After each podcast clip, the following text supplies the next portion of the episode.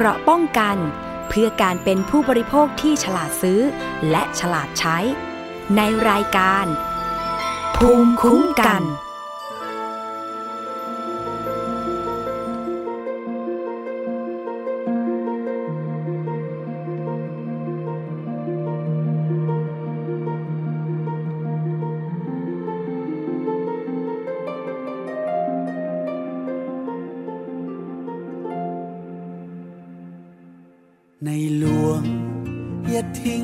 ชาชน มีบางคนตะโกนบอกพ่อวันนั้น ผ่านมาแล้วสองหมื่นห้าพันกว่าวัน นับจากวันนั้น ท่านไม่เคยทิ้งคนไทย เสียงเล็กๆของประชาชนสำหรับใครหลา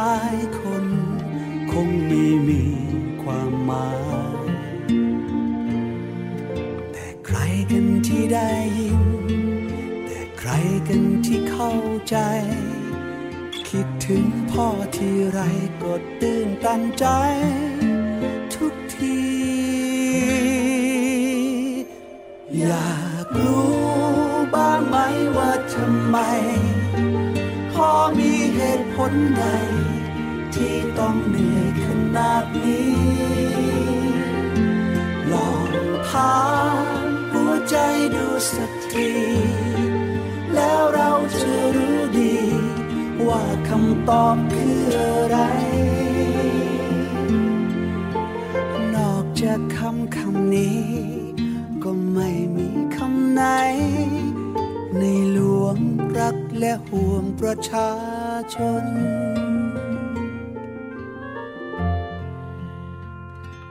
เจ็ดสิบปีพ่อไม่เคยทิ้งประชาชน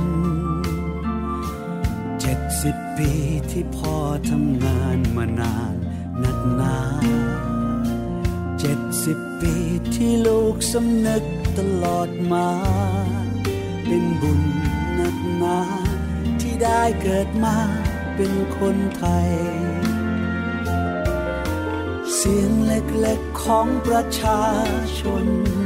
สำหรับใครหลายคน คงไม่มีความหมาย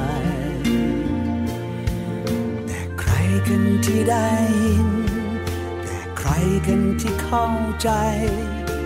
คิดถึงพ่อที่ไรก็ตื่นตันใจ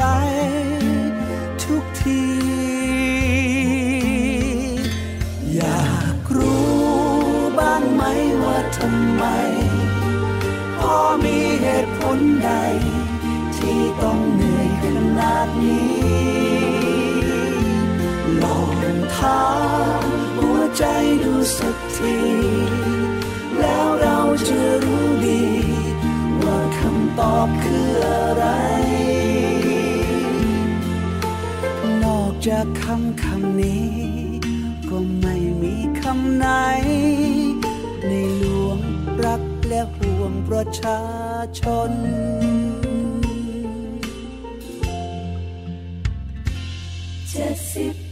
พ่อไม่เคยทิ้งประชาชนเจ็ดสิบปีที่พ่อทำงานมานานนักหนาเจ็ดสิบปีที่ลูกสำนึกตลอดมาเป็นบุญนักหนาที่ได้เกิดมาเป็นคนไทยอยาก ไหมว่าทำไม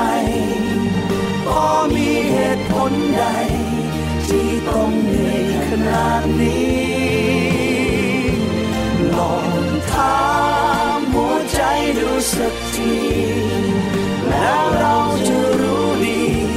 ว่าคำตอบคืออะไรรักที่มีให้พ่อ มากมายขนาดไหน ก็ไม่ถึงเสี้ยวหนึ่งที่พ่อ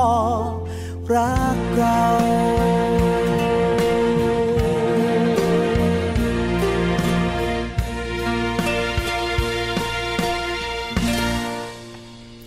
สวัสดีค่ะ ต้อนรับเข้าสู่รายการภูมิคุ้มกันรายการเพื่อผู้บริโภคกันเช่นเคยนะคะ ทางวิทยุไทย PBS www.thaipbsradio.com แอปพลิเคชันไทย PBS Radio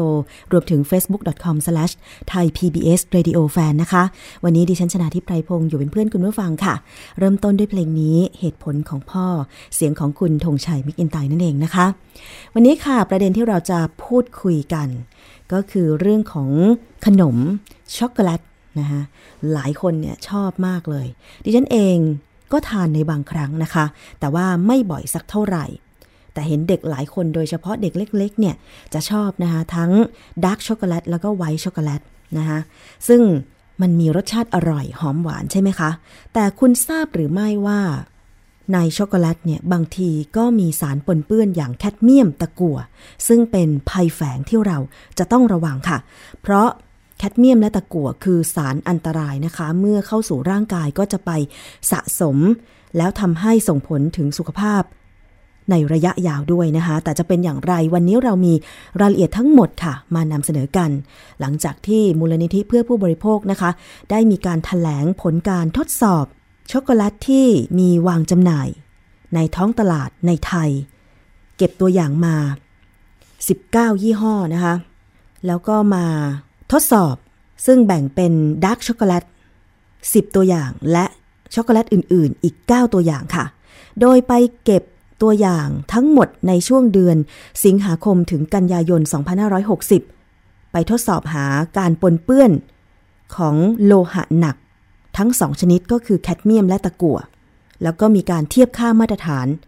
ออกมาด้วยนะคะ ซึ่งในประเทศไทยนั้นเนี่ย มีการกำหนดค่ามาตรฐานของสารตะกั่วค่ะ แต่สำหรับสารแคดเมียมนั้นประเทศไทยยังไม่มีการกำหนดค่ามาตรฐานในผลิตภัณฑ์ช็อกโกแลต และในระดับสากลก็ยังไม่มีผลบังคับใช้ในขณะนี้ ผู้บริโภคนะคะจึงควรตระหนักว่าการทานผลิตภัณฑ์ช็อกโกแลต หรืออาหารที่มีการผสมช็อกโกแลตนั้น ยังคงมีความเสี่ยงต่อสุขภาพ โดยเฉพาะเด็กๆ จะอ่อนไหวเป็นพิเศษ มาฟังกันนิดหนึ่งนะคะว่าแคดเมียมและตะกั่วในช็อกโกแลตเนี่ยมาจากไหน หลายคนบอกว่าก็มันเป็นอาหารการกิน มันน่าจะสะอาดปลอดภัย กลุ่มงานความปลอดภัยอาหารแห่งสหภาพยุโรป หรือ EFSA ค่ะ รายงานบอกว่า พบปริมาณแคดเมียมในช็อกโกแลตชนิดต่างๆ มีค่าสูงมาก และยังมีความแตกต่าง ตามปริมาณของโกโก้ ที่ผสมอยู่ในผลิตภัณฑ์ โดยเมล็ดโกโก้ เป็นแหล่งสะสมของแคดเมียมค่ะคุณผู้ฟัง คือช็อกโกแลตเนี่ยทำมาจากเมล็ดโกโก้ใช่ไหมคะ เมื่อมีการสะสมสารพิษในเมล็ดโกโก้ เพราะฉะนั้นเนี่ยมันจึงอยู่ในผลิตภัณฑ์ช็อกโกแลตด้วยทำให้ช็อกโกแลตที่มีปริมาณโกโก้ mass ระหว่าง 35-70%จะพบแคดเมียมสูงกว่าช็อกโกแลตนม หรือช็อกโกแลตอื่น ๆ อ๋อ แสดงว่ายิ่งเป็นช็อกโกแลตที่ ผสมโกโก้มากเนี่ยจะยิ่งพบแคดเมียมสูง แต่ช็อกโกแลตนมเนี่ยมันทำมาจากนม ไม่ได้มีผสมผงโกโก้นะคะแต่ว่าอาจจะมีบ้างที่มีการดัดแปลงเป็นผลิตภัณฑ์ช็อกโกแลตนม แล้วก็ผสมโกโก้ไปบ้าง แคดเมียมและตะกั่วในช็อกโกแลตนั้นเนี่ยส่วนใหญ่มาจากแหล่งปลูกโกโก้ค่ะ ซึ่งเป็นการปนเปื้อนในสิ่งแวดล้อม โลหะหนัก ทั้งสองชนิดเนี่ยเมื่อเข้าไปปนเปื้อนในน้ำและในดิน ปริมาณที่สูงแล้ว การปลูกพืชบริเวณนั้น ก็จะมีปริมาณโลหะทั้งสองในพืชสูงตามไปด้วย ซึ่งแน่นอนว่าการปนเปื้อนโลหะ ไม่อาจทำลายได้ด้วยความร้อนอย่างจุลินทรีย์ ดังนั้นนะคะ ผู้ผลิตช็อกโกแลตทั้งหลายเนี่ยจึงจำเป็นจะต้องคัดเลือกวัตถุดิบก็คือโกโก้เนี่ยจากแหล่งที่ปลอดภัย เพื่อลดการปนเปื้อนของแคดเมียมและตะกั่ว ทราบไหมคะว่าโกโก้ในตลาดโลกเนี่ยร้อยละ 70 มาจากแถบแอฟริกาตะวันตก ซึ่งเป็นประเทศที่มีผลผลิตโกโก้เป็นอันดับหนึ่ง ก็ได้แก่ไอวอรี่โคสต์ตามมาด้วยกานา มาดูเกณฑ์มาตรฐานกันก่อน เกณฑ์มาตรฐานการกำหนดปริมาณตะกั่วและแคดเมียม ในช็อกโกแลตในไทยนะคะมีประกาศกระทรวงสาธารณสุขฉบับที่ 83 พุทธศักราช 2527 ค่ะ กำกับโดยเฉพาะ ปริมาณสารตะกั่ว คือต้องตรวจพบไม่เกิน 1 มิลลิกรัมต่อ 1 กิโลกรัม เว้นแต่ช็อกโกแลตชนิดไม่หวาน ตรวจพบได้ไม่เกิน 2 มิลลิกรัมต่อ 1 กิโลกรัม ส่วนสารแคดเมียมนั้น ในไทยยังไม่มีเกณฑ์กำหนด ส่วนสหภาพยุโรปหรือ EC ได้มีการกำหนดค่ามาตรฐานเฉพาะในผลิตภัณฑ์เนื้อ ผัก และอาหารทะเล แต่ว่าอย่างไรก็ตามค่ะ คณะกรรมการผู้จัดทำเกณฑ์มาตรฐาน The EU Regulator ก็ได้เตรียมประกาศสำหรับค่ามาตรฐานและแคดเมียมในช็อกโกแลตไว้สำหรับปี 2019 แล้ว คือในยุโรปตอนนี้เขาร่างมาตรฐานของสารแคดเมียมที่กำหนดให้ตรวจพบในช็อกโกแลต ซึ่งจะออกในปี 2019 แต่เขาทำร่างเสร็จแล้ว อะ อันนี้ก็คือที่ไปที่มาของแคดเมียมและตะกั่วในช็อกโกแลต มันมาจากโกโก้ จากแหล่งที่ปลูกนั่นเอง ทีนี้เรามาดูผลการทดสอบกันบ้าง ว่าเขาไปตรวจเจอ แคดเมียมและตะกั่วช็อกโกแลตที่มีวางจำหน่ายในท้องตลาดเมืองไทย ทั้งที่ผลิตในประเทศและนำเข้าจากต่างประเทศ ในปริมาณเท่าไหร่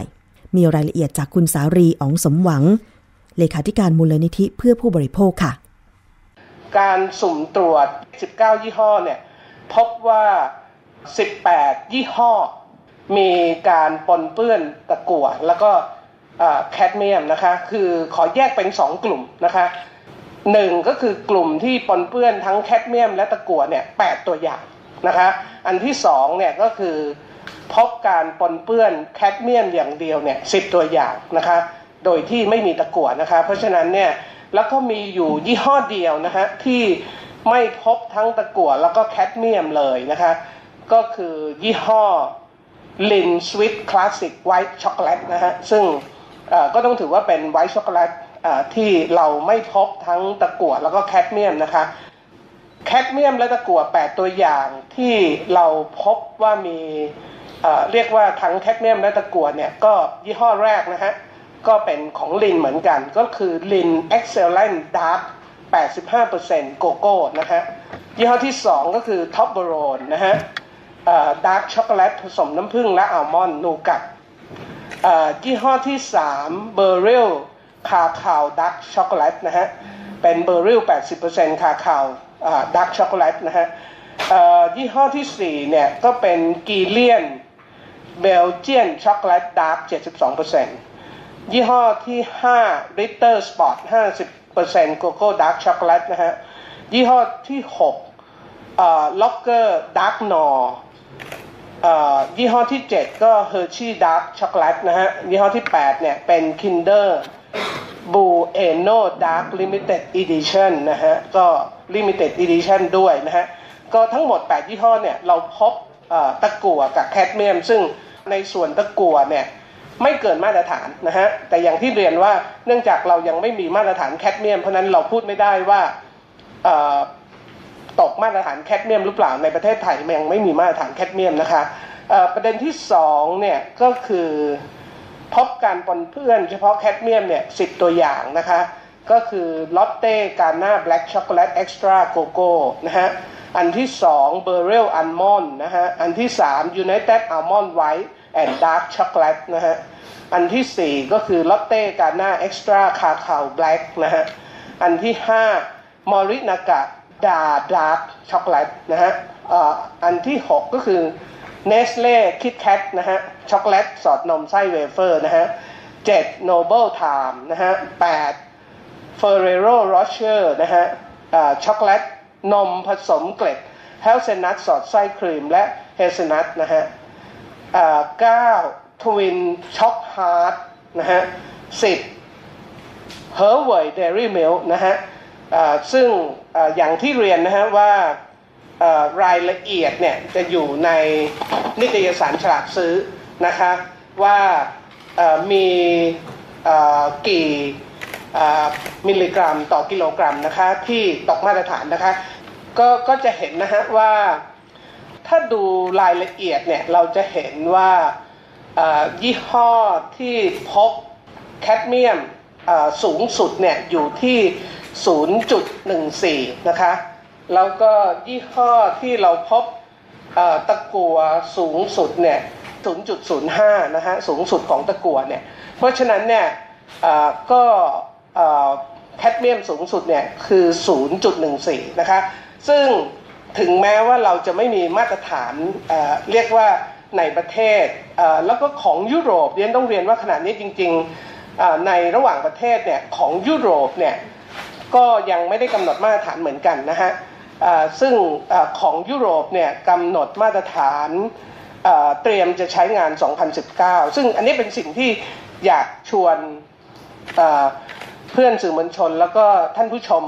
คุยนะคะ จะเห็นว่าการทำมาตรฐานในต่างประเทศเนี่ยมันจะมีการวางแผน มาตรฐานเรื่องแคดเมียมในยุโรปเนี่ยจะบังคับใช้ในปี 2019 แต่ว่าขณะนี้2017 เขาทำมาตรฐานเสร็จแล้ว คือเรียกว่า 2019 ช่วงนี้ก็เป็นช่วงที่ให้บริษัทเนี่ยเตรียมการ เพราะฉะนั้นเราก็อยากเห็นว่าการทำมาตรฐานเหล่านี้เนี่ยควรจะถูกนำมาใช้ในประเทศเหมือนกันนะฮะ ซึ่งในยุโรปนี่กำหนดว่าถ้ามีโกโก้แมสต่ำกว่า 30%เนี่ยอนุญาตให้มีแคดเมียมได้ไม่เกิน 0.1 มิลลิกรัมต่อกิโลกรัมนะคะ ถ้ามี 30ถึง50%เนี่ยมีแคดเมียมได้ไม่เกิน 0.30 มิลลิกรัมต่อกิโลกรัมนะคะ ถ้าช็อกโกแลตที่มี 50%ขึ้นไป เขาจะอนุญาตให้มีแคดเมียมได้ สูงกว่านะคะก็คืออนุญาตให้มีแคดเมียมได้ไม่เกิน 0.80 มิลลิกรัมต่อกิโลกรัม ซึ่งก็อาจจะน้อยกว่าปริมาณตะกั่วนะคะ แต่ก็ยังไงก็ตามเนี่ยถ้าชงดื่มเนี่ยมีได้ไม่เกิน 0.60 มิลลิกรัม เพราะฉะนั้นจริงๆก็ต้องบอกว่าช็อกโกแลตก็ดีโกโก้ก็ดีเนี่ยบ้านเราเนี่ยนิยมมากขึ้นแล้วก็เดิมอาจจะรู้สึกว่าเอ้เราไม่ค่อยได้กินช็อกโกแลตนะจะกินช็อกโกแลตต่อเมื่อ มีใครไปต่างประเทศซื้อมาฝากอะไรเงี้ยแต่ขณะนี้เนี่ยช็อกโกแลตก็ขายทั่วไปแม้กระทั่งร้านสะดวกซื้อนะคะ เพราะฉะนั้นปริมาณการบริโภคก็มากขึ้น และจริงๆเราก็เห็นว่าในต่างประเทศเองเนี่ยก็เจอปัญหาคล้ายๆกัน เพราะนั้นก็อาจจะเป็นจุดที่นิตยสารฉลาดซื้อเองก็คิดว่าเอ๊ะแล้วบ้านเราเนี่ยเป็นยังไงนะคะ ก็ต้องบอกว่า เราก็เจอทั้งแคดเมียมและตะกั่วหรือบางยี่ห้อเจอเฉพาะแคดเมียมนะคะ แต่เนื่องจากเรามีมาตรฐานเฉพาะตะกั่วเพราะนั้นเราก็พูดได้ว่าขนาดนี้ไม่ตกมาตรฐานตะกั่วแต่เมื่อเราไม่ได้กำหนดมาตรฐานของแคดเมียมเนี่ยก็อาจจะไม่สามารถพูดได้ว่าเราตกมาตรฐานเรื่องแคดเมียมหรือไม่นะคะอีกประเด็นหนึ่งที่สำคัญเนี่ยก็คือ เราพบว่ามีสองตัวอย่างที่ไม่มีการแสดงฉลากเป็นภาษาไทย ซึ่งอาจจะเรียกว่าไม่ได้มาขออนุญาตชัดเจนหรือเปล่านะคะ และก็ไม่มีการแสดงเลขสารบบอาหารก็คือยี่ห้อ Beryl's Almond แล้วก็เฮอร์เวย Dairy Milk นะคะ ซึ่งทั้งสองเนี่ยผลิตในประเทศมาเลเซีย แล้วก็ถ้าไม่แสดงฉลากเนี่ยก็เข้าข่ายมีความผิดตามมาตรา6วงเล็บ10นะคะ ปรับ 30,000 บาท ค่ะ แล้วก็ถ้าไม่มีเลขสระบบอาหารเนี่ยก็จำคุกไม่เกิน 3 ปี แล้วก็ปรับไม่เกิน 30,000 บาทเหมือนกัน เพราะนั้นถ้า 2 กระทงนี้เนี่ยก็คงสูงสุดเนี่ยก็ 60,000 บาทนะคะ แต่ว่าจะโทษจำหรือไม่เนี่ยก็แล้วแต่ แต่นี่หมายถึงว่าเป็นข้อมูลพื้นฐานนะคะที่มีสองยี่ห้อที่ไม่มีการแสดงฉลากภาษาไทย หรือบางอันเนี่ยมีแสดงฉลากภาษาไทยแต่ก็ เขียนไม่ชัดเจนก็อาจจะมีอยู่บ้างนะคะ ที่ทำให้คนสับสนได้นะฮะก็มีอยู่สองยี่ห้อเหมือนสามยี่ห้อนะฮะที่อาจจะดูยากก็คือ Hershey Dark Chocolate กับ Noble Time แล้วก็ Twin ช็อกฮาร์ดนะคะก็แต่ยังก็คิดว่าเขาก็มีฉลากแต่ว่าเพียงแต่ว่าฉลากมันอาจจะอ่านยากนะคะ เพราะฉะนั้นอันนี้ก็เป็นผลสุ่มทดสอบช็อกโกแลตที่ ทั้งผลิตในประเทศนำเข้า 19 ตัวอย่างนะคะหมายถึงว่าที่เราได้สุ่มส่งห้องทดลองและดูปริมาณปนเปื้อนของแคดเมียมและตะกั่วนะคะ ก็โดยสรุปก็เราพบประมาณนั้นนะคะและอย่างที่เรียนว่ายี่ห้อที่เราพบมากที่สุดเนี่ยก็เป็นของยี่ห้อที่เราไม่พบเลยนะคะ ก็คือยี่ห้อ ที่เราไม่พบเลยใน White Chocolate ก็คือ Lindt Swiss Classic White Chocolate นะคะแต่ยี่ห้อที่เราพบปริมาณปนเปื้อนตะกั่วแคดเมียมมากที่สุดก็เป็นของลิ้น Excellent Dark 85%โคคาโคคาวนะฮะ ซึ่งมีแคดเมียม 0.14 ตะกั่ว0.03 ค่ะ ค่ะ นั่นคือการแถลงเกี่ยวกับผลการทดสอบ หาปริมาณสารตะกั่วและแคดเมียมในช็อกโกแลต ที่มีวางจำหน่ายในท้องตลาดเมืองไทย ทั้งผลิตในประเทศแล้วก็นำเข้านะคะ จากคุณสารีอองสมหวังเลขาธิการมูลนิธิเพื่อผู้บริโภคค่ะ เพราะฉะนั้นเมื่อทราบแบบนี้แล้วนะคะ หลายคนบอกว่า แล้วยังไงดีล่ะ ลูกฉันก็ชอบนี่ ช็อกโกแลตอะเห็นเป็นไม่ได้ เข้าร้านสะดวกซื้อทีไรก็ต้องไป ชั้นวางช็อกโกแลตทีนี้เดี๋ยวเราค่อยมาบอกวิธีการ เลือกซื้อกันแล้วกัน เรามาดูอันตรายดีกว่า อันตรายว่าถ้าเราได้รับสาร แคดเมียมและตะกั่วอยู่ในร่างกาย แล้วจะส่งผลอย่างไรนะคะ จากคุณอัธพรฤทธิชาติค่ะ เจ้าหน้าที่เทคนิคและเจ้าหน้าที่เทคนิคและวิชาการมูลนิธิบูรณนิเวศค่ะค่ะสำหรับผลกระทบด้านสุขภาพนะคะของสารตะกั่วและแคดเมียม ก็คือสารตะกั่วเนี่ยเป็นโลหะที่มีพิษ และได้รับการยอมรับอย่างกว้างขวาง เลยว่าเป็นภัยคุกคามด้านสิ่งแวดล้อมที่สำคัญนะคะสำหรับเด็ก แล้วก็ปัจจุบันเนี่ยมีองค์ความรู้ทางการแพทย์มากขึ้นที่ชี้ชัดว่าสารตะกั่วทำให้เกิดผลกระทบต่อสุขภาพ แม้ได้รับในปริมาณเพียงเล็กน้อยนะคะ ดังนั้นจากผลการตรวจช็อกโกแลตถึงแม้จะไม่พบว่ามีสารตะกั่วเกินเกณฑ์มาตรฐาน แต่การได้รับในปริมาณน้อยๆออย่าง ต่อเนื่องในระยะยาวเนี่ยค่ะย่อมส่งผลกระทบต่อสุขภาพนะคะ โดยองค์การอนามัยโลกเนี่ยค่ะได้มีการประกาศว่าไม่มีระดับสารตะกั่วในร่างกายที่ปลอดภัยต่อสุขภาพ ไม่ว่าจะเด็กหรือว่าผู้ใหญ่ค่ะ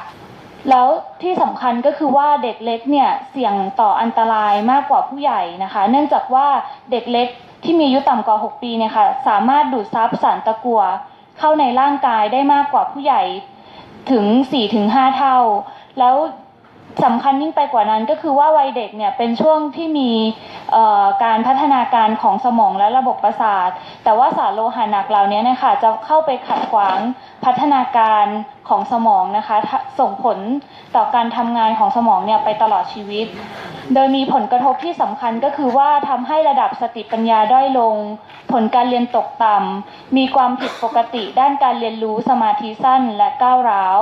นอกจากนี้เนี่ยก็ยังสามารถถ่ายทอดจากแม่ผ่านสายทารกได้โดยง่ายด้วยนะคะ อันนี้ก็จะเป็นภาพที่ให้เห็นภาพรวมของผลกระทบของสารตะกั่วนะคะ ก็จะเห็นว่ามีทั้งระบบประสาทเเกี่ยวกับระบบไหลเวียนโลหิตทำให้ความดันโลหิตสูง เกี่ยวข้องกับโรคโลหิตจาง เพราะว่าสารตะกั่วเนี่ยค่ะจะไปยับยั้งการสร้างเม็ดเลือดแดงนะคะ รวมถึงทำให้เกิดภาวะไตอักเสบ แล้วก็ส่งผลกระทบต่อระบบ สืบพันธุ์ทั้งผู้หญิงแล้วก็ผู้ชายด้วยนะคะสำหรับสารแคดเมียมเองก็ส่งผลกระทบต่อพัฒนาการของเด็ก เช่นเดียวกันกับตะกั่วนะคะ โดยก็จะพบอาการที่คล้ายคลึงกัน เช่นอยู่นิ่งไม่ได้ มีชาวปัญญาด้อยลง มีการเคลื่อนไหว การรับรู้ด้วยประสาทสัมผัสเนี่ยค่ะแย่ลงนะคะ เช่นเดียวกันกับตะกั่วนะคะ ก็คือว่าสามารถถ่ายทอดจากแม่สู่ทารกได้ด้วยเช่นกันค่ะ อันนี้ก็เป็นภาพให้เห็นผลกระทบของสารแคดเมียมนะคะ ก็จะค่อนข้างคล้ายคลึงกัน ก็คือว่าเป็นในเรื่องของระบบประสาทที่ทำให้ระบบประสาทผิดปกตินะคะ เรื่องระบบไหลเวียนโลหิต ระบบเม็ดเลือดจาง กระดูกพรุนไตทำงานผิดปกติสำหรับด้านการก่อให้เกิดโรคมะเร็งเนี่ยค่ะองค์การวิจัยโรคมะเร็งนานาชาติ ซึ่งเป็นหน่วยงานขององค์การอนามัยโลกเนี่ยค่ะก็ได้กำหนด ให้สารแคดเมียมนะคะเป็นสารก่อมะเร็งในมนุษย์นะคะ โดยมีหลักฐานยืนยันชัดเจนว่าทำให้เกิดโรคมะเร็งปอด และมีหลักฐานอย่างอย่างจำกัดเนี่ยค่ะว่าทำให้เกิดมะเร็งที่ไตและต่อมลูกหมากนะคะ ส่วนสารตะกั่วนั้นถูกกำหนดให้เป็นสารที่น่าจะก่อให้เกิดมะเร็งในมนุษย์ค่ะ สำหรับแหล่งกำเนิดของสารตะกั่วและแคดเมียม สารตะกั่วและแคดเมียมเนี่ยก็จะถูกใช้ในหลายอุตสาหกรรมนะคะ โดยมีรวมถึงเป็นผลพลอยได้ที่เกิดขึ้นจากกระบวนการทางอุตสาหกรรมด้วยนะคะ แหล่งกำเนิดที่สำคัญก็ประกอบด้วยการทำเหมืองแร่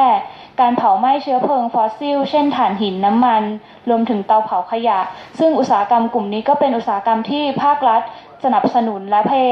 พยายามที่จะเพิ่มการลงทุนอุตสาหกรรมพวกนี้อย่างตลอดมานะคะ รวมถึงสารโลหะหนักทั้งสองชนิดนี้สามารถตกค้างในสิ่งแวดล้อมได้นานหลายปี และพบปนเปื้อนทั่วไปในสิ่งแวดล้อม การปลดปล่อยของสารโลหะหนักในบรรยากาศเนี่ยค่ะโลหะหนักจะติดอยู่กับพวกฝุ่นละออง แล้วก็สามารถเดินทางได้ไกล เมื่อตกลงสู่ดิน ก็จะสามารถเข้าเข้าสู่ห่วงโซ่อาหารได้ รวมถึง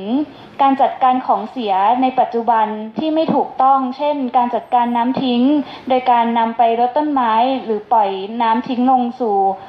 สิ่งแวดล้อม การนำตะกอนกากน้ำเสียมาใช้ในการ บำบัดดินเป็นปุ๋ย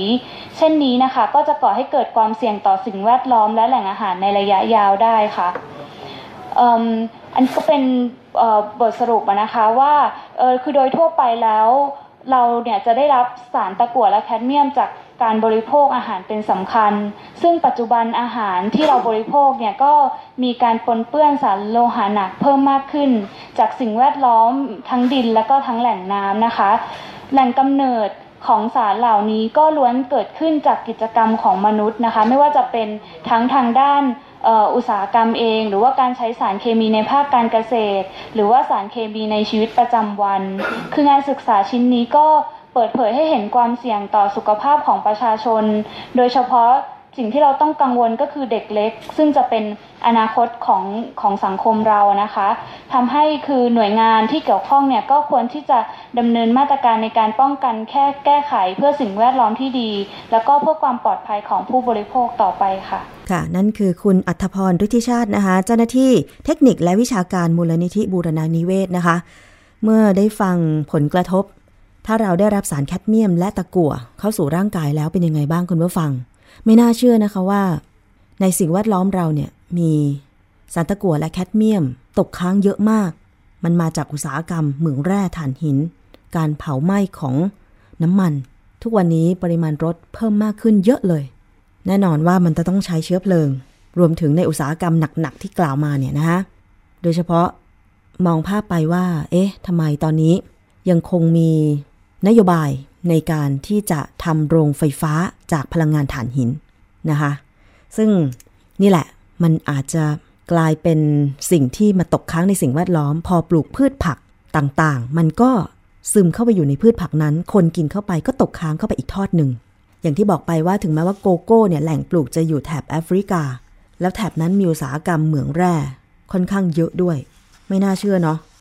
ทั้งๆทที่ช็อกโกแลตเองก็มีราคาที่แพง แต่กลับไปพบปริมาณสารแคดเมียมและตะกั่วตกค้างถึงแม้ว่า การตรวจพบครั้งนี้เนี่ยจะตรวจพบในปริมาณไม่เกินที่กระทรวงสาธารณสุขของไทยกำหนดก็คือ ต้องไม่เกิน 1 มิลลิกรัมต่อ 1 กิโลกรัม ยี่ห้อที่ตรวจพบตะกั่วที่ตรวจพบสูงสุดก็คือ 0.05 ถึงแม้ว่าจะไม่เกิน ก็คือยี่ห้อ Beryl's 80% Cacao Dark Chocolate ถ้ากินบ่อยๆล่ะคะ จะเป็นยังไง แต่สำหรับแคดเมียม ถึงแม้ว่าจะยังไม่มีมาตรฐานกำหนดแต่ปริมาณที่พบแคดเมียมก็คือ 0.14 จากยี่ห้อ Lin Excellent Dark 85%ขาขาว 85%ซึ่งเป็นส่วนผสมที่มีโกโก้ ค่อนข้างจะเข้มข้นมากเลยทีเดียวนะคะ เพราะฉะนั้นถ้าเป็นผลกระทบร่างกายแบบนี้เนี่ยนะคะ แล้วผู้บริโภคอย่างเราๆ ต้องระมัดระวังอย่างไร ในการที่จะเลือกซื้อช็อกโกแลต ไม่ว่าจะทานเองหรือว่าเลือกซื้อให้ลูกหลานทาน ไปฟังจากคุณมนรดีโพอินค่ะ นักวิชาการด้านอาหารมูลนิธิเพื่อผู้บริโภคค่ะในการที่เราเจอการปนเปื้อนของโลหะหนักทั้งสองชนิดนี้ก็คือตะกั่วและแคดเมียมเนี่ยโลหะหนักสองตัวนี้ไม่สามารถที่จะทำลายด้วยความร้อนได้นะคะ เพราะว่าเป็นโลหะหนักที่ทนความร้อนสูงมากนะคะ แล้วก็จากประกาศของกระทรวงสาธารณสุขเนี่ยฉบับที่ 83 พศ 2527 เรื่องช็อกโกแลตกำหนดค่าปริมาณสารตะกั่วในช็อกโกแลตเนี่ยต้องไม่เกิน 1 มิลลิกรัมต่อกิโลกรัม แต่ถ้าเกิดเป็นเป็นช็อกโกแลตที่ไม่หวานหรือไม่ได้ใส่น้ำตาลนะคะต้องตรวจพบไม่เกิน 2 มิลลิกรัมต่อกิโลกรัม แต่ค่ามาตรฐานของประเทศไทยเราที่กำหนดค่าของของแคดเมียมเนี่ยค่ะยังไม่มีค่า ยังไม่มีค่ากำหนดเอาไว้ ซึ่งแต่เราก็เจอในการที่จะตรวจตรวจสอบเรื่องแคดเมียมในช็อกโกแลตของประเทศไทยเราที่นำเข้ามา หรือว่าผลิตในประเทศไทยนะคะ แล้วก็อีกอย่างหนึ่งก็คือแม้ว่าโลหะทั้งสองชนิดนี้ค่ะไม่เกินเกณฑ์มาตรฐานที่ทางมาตรฐานของประเทศไทยกำหนดเอาไว้ในเรื่องของตะกั่วแต่แคดเมียมเนี่ยไม่ได้ไม่ได้ระบุเอาไว้เนี่ยค่ะ ก็ถ้าเกิดผู้บริโภคเนี่ยค่ะ บริโภคเป็นประจำ แล้วก็เป็นบริโภคทุกวันในปริมาณที่มากๆ ก็อาจจะมีอัตราการเสี่ยงของการสะสมตะกั่วหรือแคดเมียมในร่างกายของผู้บริโภคได้นะคะ แล้วอีกหนึ่งอย่างที่อยากจะเตือน เพราะว่าช็อกโกแลตเนี่ยเขาเรียกว่าทุกเพศทุกวัยเลย ไม่ว่าจะเป็นเด็กวัยรุ่นผู้ใหญ่ หรือแม้กระทั่งผู้ชายเอง เพราะว่าบอกว่ากินช็อกโกแลตแล้วทำให้คลายเครียด อันนี้จะมีอัตราเสี่ยงสูงมากในเรื่องของ ถ้าอ่านจากส่วนประกอบแล้วเนี่ยค่ะช็อกโกแลตเองเนี่ยจะประกอบไปด้วยน้ำตาลเป็นหลักน้ำตาลสูงมากนะคะ ก็อยากจะเตือนว่าในการบริโภคอะค่ะต้องให้ดูว่าในหนึ่งวันเนี่ยแคลอรี่พลังงานของเราเนี่ยที่ควรได้รับใน 1 วันเนี่ยก็คือ 1,600 ถึง 2,000 กิโลแคลอรี่ต่อวันในการที่จะบริโภค ในการที่จะใช้พลังงานแคลอรี่นะคะ แต่ถ้าเกิดแล้วก็น้ำตาลเนี่ยค่ะ ก็ควรไม่รับประทานไม่ควรไม่ควรเกิน 24 กรัม ต่อวันก็คือ 6 ช้อนชาต่อวันนะคะ ก็ยังไงก็ถ้าเกิดจะบริโภคช็อกโกแลต ก็ให้อ่านฉลากด้วยนะคะว่า มีค่าโกโก้โกโก้ mass แล้วก็ค่าของโกโก้ปริมาณเท่าไหร่ถ้ามีปริมาณโกโก้แมสมากเท่านั้น แสดงว่าปริมาณของโลหะหนักแคดเมียมกับตะกั่วก็จะมีมากขึ้น อันนี้คือสังเกตง่ายๆ ของผู้บริโภคในการที่จะอ่านฉลากก่อนเลือกก่อนที่จะเลือกรับประทานช็อกโกแลตนะคะ แล้วก็อ่านฉลากเรื่องของพลังงานแคลอรี่ด้วยว่าในหนึ่งในหนึ่งบรรจุภัณฑ์เนี่ยค่ะมีพลังงานสูงเท่าไหร่ แล้วเราควรจะแบ่งกินเท่าไหร่ เพื่อที่จะไม่ทำให้เราเนี่ยมีโรคภาวะอ้วนกลับมาค่ะค่ะ อันนี้ก็จะเป็นการเตือนภัยของของการบริโภคช็อกโกแลตค่ะ เพราะฉะนั้นได้ข้อมูลกันไปแล้วเวลาจะเลือกซื้อ ช็อกโกแลตครั้งต่อไปก็ต้องดู ยี่ห้ออ่านฉลาก อ่านฉลากก็ต้องให้ถี่ถ้วน แต่บางคนบอกว่าฉลากมันเล็กเหลือเกิน บางยี่ห้อก็ไม่มีฉลากภาษาไทยด้วย แต่ข้อมูลทั้งหมดที่ได้มีการทดสอบช็อกโกแลตนี้ทางมูลนิธิเพื่อผู้บริโภคก็จะมีการส่งต่อให้หน่วยงานที่เกี่ยวข้องอย่างกระทรวงสาธารณสุขอย.เพื่อนำไปเป็นข้อมูล ตรวจสอบสินค้า และการทำมาตรฐานต่อไปในอนาคตนะคะ โดยเฉพาะ มาตรฐานสารแคดเมียมที่ยอมให้ตรวจพบได้ในผลิตภัณฑ์อาหาร และช็อกโกแลตนะคะ เอาง่ายๆเลยคือ ถ้าเป็น dark chocolateคือมันเป็นการผสมของโกโก้เนี่ยในปริมาณสูงอย่าง 70% 85%อย่างเงี้ย ยี่ห้อ Lin Excellent Dark 85%ขาขาวเนี่ยนะคะแคดเมียมนะคะ พบ 0.14 มิลลิกรัมต่อกิโลกรัมค่ะคุณผู้ฟัง และตะกั่ว0.03 มิลลิกรัมต่อกิโลกรัม แล้วก็ Beryl's 80% Cacao Dark Chocolate อันนี้ก็พบแคดเมียม 0.08 มิลลิกรัมต่อกิโลกรัม พบตะกั่ว 0.05 มิลลิกรัมต่อกิโลกรัม ซึ่งเป็นยี่ห้อที่พบตะกั่วสูงสุด อะ ชื่อยี่ห้อก็คงจะได้ฟังไปแล้วว่า ยี่ห้อไหนตรวจพบอะไรไปบ้าง ไปหาข้อมูลเพิ่มเติมนะคะที่เว็บไซต์ของมูลนิธิเพื่อผู้บริโภคได้ แต่ว่าดิฉันตั้งข้อสังเกตสำหรับยี่ห้อ ของช็อกโกแลตที่ไม่พบสารแคดเมียมและตะกั่วปรากฏว่าเป็น white chocolate แล้ว white chocolate เนี่ยดิฉันชอบพอดีเลย ก็คือยี่ห้อ Lindt Swiss Classic White Chocolate แต่อันนี้มีส่วนประกอบน้ำตาลถึง 44.73%ไขมันโกโก้ 29.49%นมผงธรรมดา 18.24%มีอย. มีระบุผู้ผลิตแต่ตรวจไม่พบแคดเมียมและตะกั่ว ที่มีการเปิดเผยชื่อยี่ห้อต่างๆ ก็จะได้ทราบข้อมูลกัน ไม่ใช่มายี่ห้อหนึ่งยี่ห้อสองเพราะฉะนั้นเนี่ยเวลาผู้บริโภคไปเลือกซื้อในร้านค้าเนี่ยก็ไม่ได้มียี่ห้อหนึ่งยี่ห้อสองก็ต้องระบุกันออกไปเลย เพราะเป็นข้อมูลข้อเท็จจริงในการส่งตรวจ ซึ่งจะเป็นผลดีแก่ทุกคน ผู้บริโภคเองก็จะได้ระมัดระวัง สินค้าที่ไม่ปลอดภัยไม่มาตรฐาน แต่สำหรับผู้ผลิตเนี่ยนะคะก็น่าจะได้มีการนำข้อมูลตรงนี้ไปปรับปรุง อย่างที่บอกว่าในเมื่อช็อกโกแลตเนี่ยมันปนเปื้อนแคดเมียมและตะกั่วแล้วมันมาจากโกโก้ที่ปลูกตามแหล่งต่างๆ เพราะฉะนั้นผู้ผลิตเองก็ต้องมีการคัดสรรโกโก้ จากแหล่งปลูกที่ปลอดภัย ไร้สารตกค้างอย่างแคดเมียมและตะกั่วเพื่อนำมาผลิตเป็นช็อกโกแลตที่มีคุณภาพ ตรงนี้แหละจะทำให้ผู้บริโภคนั้นซื้อสินค้าของคุณ ใช่ไหมคะ เอาละค่ะ จบจากเรื่องของช็อกโกแลต เราพักกันสักครู่หนึ่งเดี๋ยวช่วงหน้ามีเรื่องอื่น ๆนำมาเสนอกันต่อค่ะ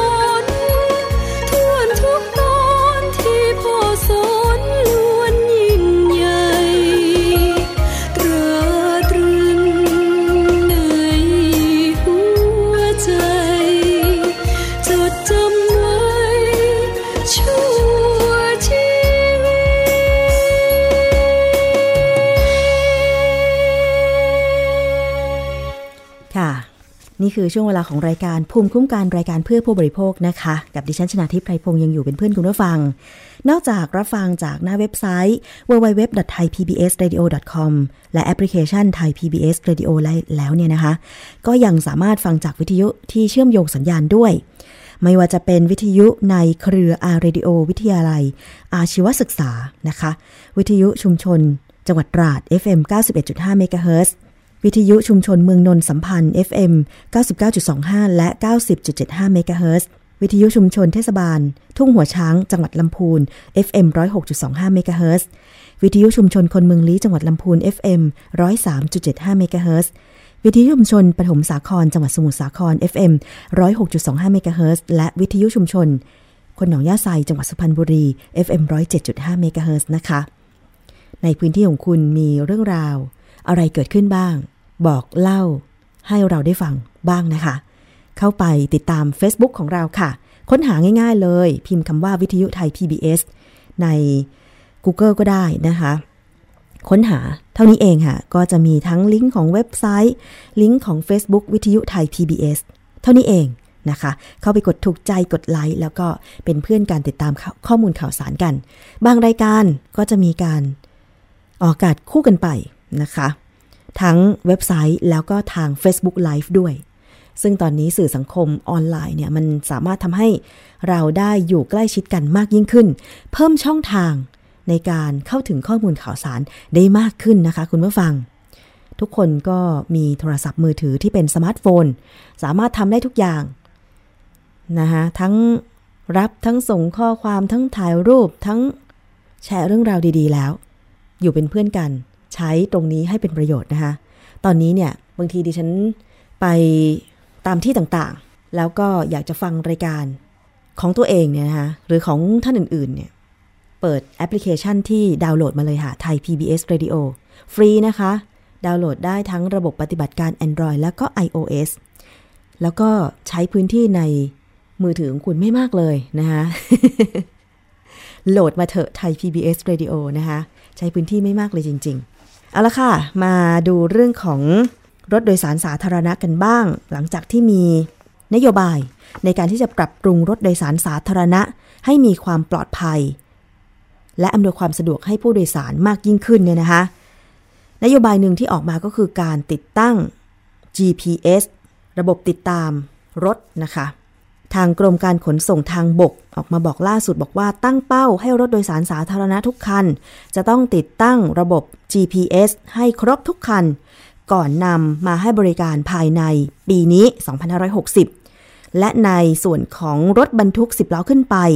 จะต้องติดตั้ง GPS ให้ครบทุกคัน ภายในปี 2562 หลังจากที่กรมการขนส่งทางบกได้เริ่มดีเดย์ให้รถโดยสารสาธารณะทุกประเภท จะต้องติดตั้ง GPS tracking ตั้งแต่เดือนมกราคมของปีที่แล้วนะคะ นายสนิทพรมวงศ์อธิบดีกรมการขนส่งทางบก ก็ได้ลงนามบันทึกข้อตกลงความร่วมมือ เพื่อพัฒนาระบบสารสนเทศและการสื่อสาร กับบริษัท True Corporation จำกัดมหาชน ตามโครงการมั่นใจทั่วไทยรถใช้ GPS ซึ่งจะเป็นการเพิ่มทางเลือกให้แก่ผู้ประกอบการที่เข้าร่วมโครงการดังกล่าว ของกรมการขนส่งทางบก เพื่อติดตามการเดินรถแบบออนไลน์ แบบเรียลไทม์ก็คือว่าพอติดตั้ง GPS ก็เชื่อมต่ออินเทอร์เน็ต และสามารถดูข้อมูลได้ณเวลาจริงเลย เป็นประโยชน์กับผู้ประกอบการเป็นอย่างมากเลยนะคะ ซึ่งประชาชนเนี่ยสามารถติดตามการเดินทางผ่านแอปพลิเคชัน DLT GPS บนโทรศัพท์มือถือ ที่ผ่านมาได้กำชับให้รถโดยสารสาธารณะ และรถบรรทุกทุกคันเนี่ยรถบรรทุกตั้งแต่ 10 ล้อขึ้นไปเนี่ย